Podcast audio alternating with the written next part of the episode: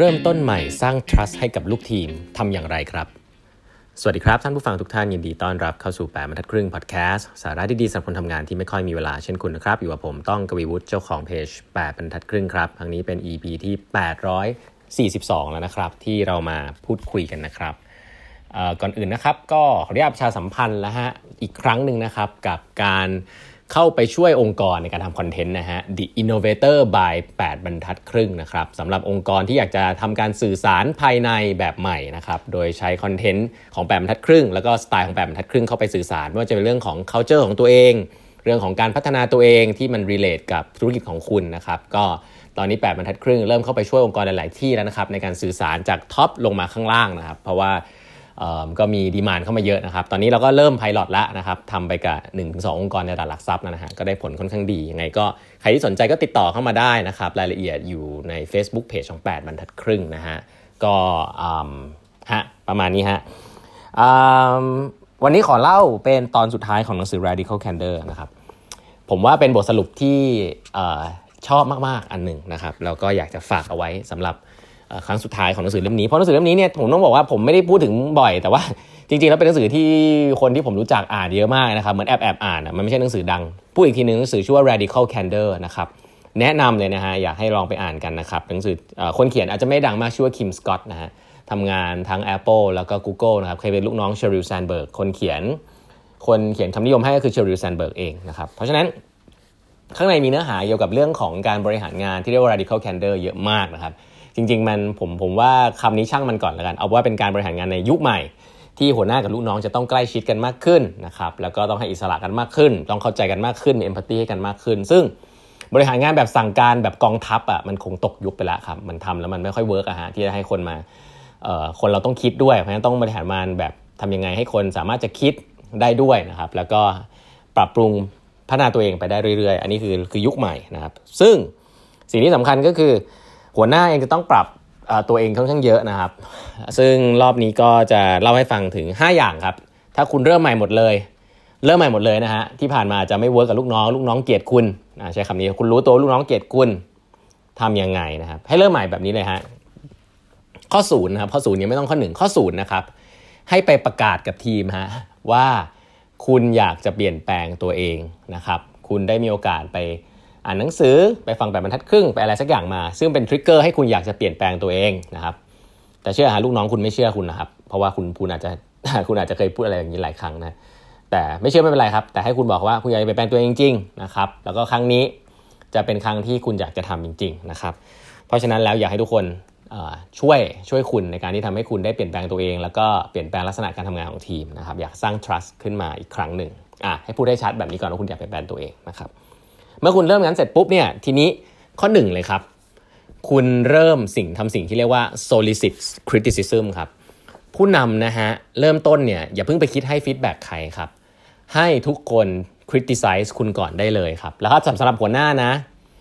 criticize ใน public ได้เลย ก็คือว่าหัวหน้าเป็นเป็นข้อยกเว้นอันเดียวที่เวลา criticize ไม่ต้อง private ครับ public เลยครับ ในห้องประชุมอาจจะเอาคนสนิทสนิทก่อนสักห้าหกคนก่อนก็ได้นะครับ บอกเลยครับให้เขา criticize คุณเลยว่า คุณทำอะไรได้ไม่ดีบ้าง คุณควรทำอะไรให้ดีขึ้นบ้าง ให้เขาพูดออกมาเลยครับ ต่อหน้าทุกคนนะครับนี่คือสิ่งแรกที่สำคัญมากนะ หัวหน้าบางคนรับไม่ได้กับแค่เรื่องนี้ก็บ้าหรือเปล่านะเดี๋ยวฉันไม่ฉันต้องมาโดนลูกน้องที่ฉันไม่ชอบด่าฉันด้วย ก็เขาด่าคุณลับหลังอยู่แล้วฮะอันนี้ให้เขาด่าคุณต่อหน้าครับอ่าแล้วก็นั่งฟัง ถ้าคุณทำสิ่งนี้ไม่ได้นะครับคุณ repair เรื่อง trust กับทีมไม่ได้นี่ข้อหนึ่งให้ทำแบบนี้ก่อนเขาเรียกว่า solicit criticism นะครับคุณได้สิ่งนั้นเสร็จปุ๊บ อยู่เฉยๆก่อน ข้อ 2 ครับ give press ครับ หาเรื่องชมทีมงานทุกคนฮะหัวหน้าที่ไม่เคยชมใครเลยนะครับ ผมต้องบอกว่าคุณก็จะชอบคิดว่าลูกน้อง ไม่เก่งลูกน้องไม่มีอะไรดีเลย แสดงว่าคุณเป็นหัวหน้าไม่ได้นะครับ คุณไม่เห็นสิ่งที่มันดีในลูกน้องเลย ลูกน้องคุณต้องมีสิ่งที่ดีครับไม่งั้นคุณไล่เขาออกไปนานแล้วฮะเพราะฉะนั้นแล้วต้องมีอะไรที่มันดี อะไรที่มันดูเป็นเรื่องปกติก็ชมเขานะฮะมาทำงานตรงเวลานะครับ ขยันทำงานอะไรว่าไป หาเรื่องชมก่อน give praise สร้างนิสัยในการให้ recognition คน ในเรื่องที่ผ่านมาแล้วก็ได้นะ เพราะฉะนั้นข้อหนึ่ง solicit criticism ก่อนนะครับ ให้ลูกน้อง criticize เรา ข้อ 2 หาเรื่องชมทุกคนนะครับ แล้วก็ข้อ 3 ครับ ถ้าพร้อมถ้าลูกน้องพร้อม ค่อยเริ่ม one on one session เป็นการให้ feedback ซึ่งกันและกันอีกรอบหนึ่งนะครับ ก็เริ่มให้ feedback ลูกน้องได้นะครับเริ่มให้ feedback ลูกน้องได้ แต่คุณต้องมีทักษะในการให้นะ ซึ่งอันนี้ผมคงไม่ลงรายละเอียดกันเนาะเคยพูดไปหลายรอบแล้วการไม่ cross net กันอะไรอย่างเงี้ยก็ลองไปฟังย้อนหลังได้ในหลาย ๆ ตอนละกันนะครับอาจจะไปดูจากหนังสือชื่อ connect ก็ได้นะครับที่ผมเคยเล่าไว้หรือคลาสที่ชื่อว่า interpersonal dynamics ซึ่งผมเอาเรื่องนี้มาสอนจริงจังนะครับของแปดบรรทัดครึ่งก็ลองไปดูกันได้เนาะข้อ4ครับอันนี้สำคัญมาก คุณรับ feedback มาแล้วถูกไหมตั้งแต่ข้อ1คุณรับ feedback จากลูกน้องมาแล้ว ไม่มีอะไรมากครับ ไปกว่า คุณต้องเปลี่ยนแปลงตัวเองตาม feedback นั้นให้ได้แบบใจจดใจจ่อครับ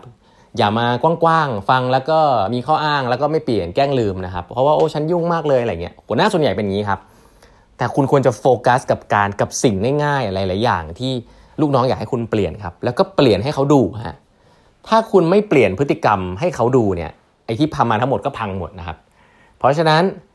เปลี่ยนพฤติกรรมตัวเองครับอาจจะไม่ต้องเปลี่ยนทุกอย่างครับแต่ทำให้เขาเห็น intention ว่าคุณอยากจะเปลี่ยนจริงๆ บางอย่างยากก็ใช้เวลา บางอย่างเปลี่ยนได้ก็เปลี่ยนไปเลยครับ แล้วก็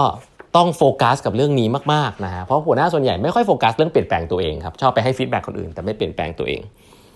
ให้ทำแบบนี้ครับสิ่งนี้จะเกิด trust ขึ้นทันทีครับเมื่อไหร่ที่คุณเริ่มเปลี่ยนแปลงตัวเองตาม feedback ของลูกน้อง ไม่ว่าคุณจะชอบเชื่อหรือไม่เชื่อก็ตาม มันจะมีผลกับ trust ในองค์กรครับเพราะว่าลูกน้องก็จะเริ่มรู้สึกว่าให้ feedback คุณแล้วคุณเปลี่ยนจริงๆเขาก็จะเริ่มให้ feedback เพิ่มขึ้น ที่อาจจะเป็น feedback ที่ยากขึ้น แต่เขาก็จะเริ่มให้คุณมากขึ้น แล้วคุณก็เอาไปเปลี่ยนแปลงตัวเองได้มากขึ้นนะฮะแล้วเมื่อเขาให้ feedback คุณคุณเปลี่ยนแปลง คุณให้ feedback เขาเขาก็จะเปลี่ยนแปลงเหมือนกันครับเพราะฉะนั้นไอ้เรื่องง่ายๆที่ผมเล่าให้ฟังมาสองสามเรื่องที่ผ่านมาเนี่ยมันเป็นเหมือนง่ายนะครับ แต่มันเป็นเรื่องที่สำคัญมากที่ทำให้ทีมเนี่ยมี trust ซึ่งกันและกัน คือการบอกว่าให้เธอทำอย่างนี้แล้วเธอทำเดี๋ยวฉันเธอเธอบอกให้ฉันทำฉันก็จะทำบ้างนะอันนี้สำคัญมาก แล้วก็สุดท้ายครับคือการ encourage นะครับให้ มีการให้คำชมแล้วก็ criticize กันเองภายในทีมฮะคือไม่มีความไซโล ตอนนี้เราโฟกัสหัวหน้าลูกน้องอยู่ถูกไหมแต่เมื่อเรามี trust ระหว่างหัวหน้าลูกน้องแบบนี้แล้วเนี่ยเราให้ feedback กันได้แล้ว ก็สนับสนุนนะครับแล้วก็บอกให้ทุกๆคนเนี่ยมีโอกาสแล้วก็ไปทำให้ feedback กันเองด้วยในระดับที่เป็น peer ร่วมกันนะครับอันนี้ก็คือ 5 ข้อครับที่ผมคิดว่าผู้บริหารหลาย ๆ คนที่มีปัญหาเรื่อง trust กับลูกน้อง ลูกน้องไม่ชอบไม่ชอบลูกน้อง แล้วอยากจะเปลี่ยนเพราะไงฉันเปลี่ยนคนไม่ได้เนาะถ้าเปลี่ยนคนก็เปลี่ยนไปเลยนะฮะ แต่ถ้าหลายๆครั้งบอกฉันเปลี่ยนคนไม่ได้ทำยังไงดี ก็เริ่มใหม่แบบนี้เลยครับ ข้อ1ฮะเหมือนเดิมนะครับ ข้อ 1 รับ feedback จากลูกน้อง ข้อ 2 ชมลูกน้อง ข้อ 3 เริ่มให้ criticize ลูกน้องได้นิดๆหน่อยๆข้อ 4 เปลี่ยนแปลงตัวเองตามฟีดแบ็ที่ลูกน้องบอกนะครับแล้วก็ถ้าสำเร็จ trust เกิดปุ๊บ ทีนี้ก็ encourage ให้เกิดฟีดแบ็ระหว่างทีม ประมาณนี้ฮะ อันนี้ก็คือหนังสือ radical candor นะครับ นี่คือบทสรุป ซึ่งผมคิดว่าเป็นอะไรที่ practical มาก ๆ พูดง่ายแต่ทำยากนะครับ แต่ผู้บริหารรุ่นใหม่ ผู้บริหารที่อยากจะเปลี่ยนแปลงทีมไปสู่โลกที่มันใหม่ขึ้นบริหารแบบใหม่ขึ้นนะครับ ก็ต้องลองทำฮะไม่มีอะไรมากไปกว่านั้นนะครับเราให้กำลังใจครับ วันนี้เวลาหมดแล้วนะครับ ฝากกด subscribe แบบทัดครึ่ง podcast ด้วยนะฮะแล้วพบกันใหม่พรุ่งนี้ครับ สวัสดีครับ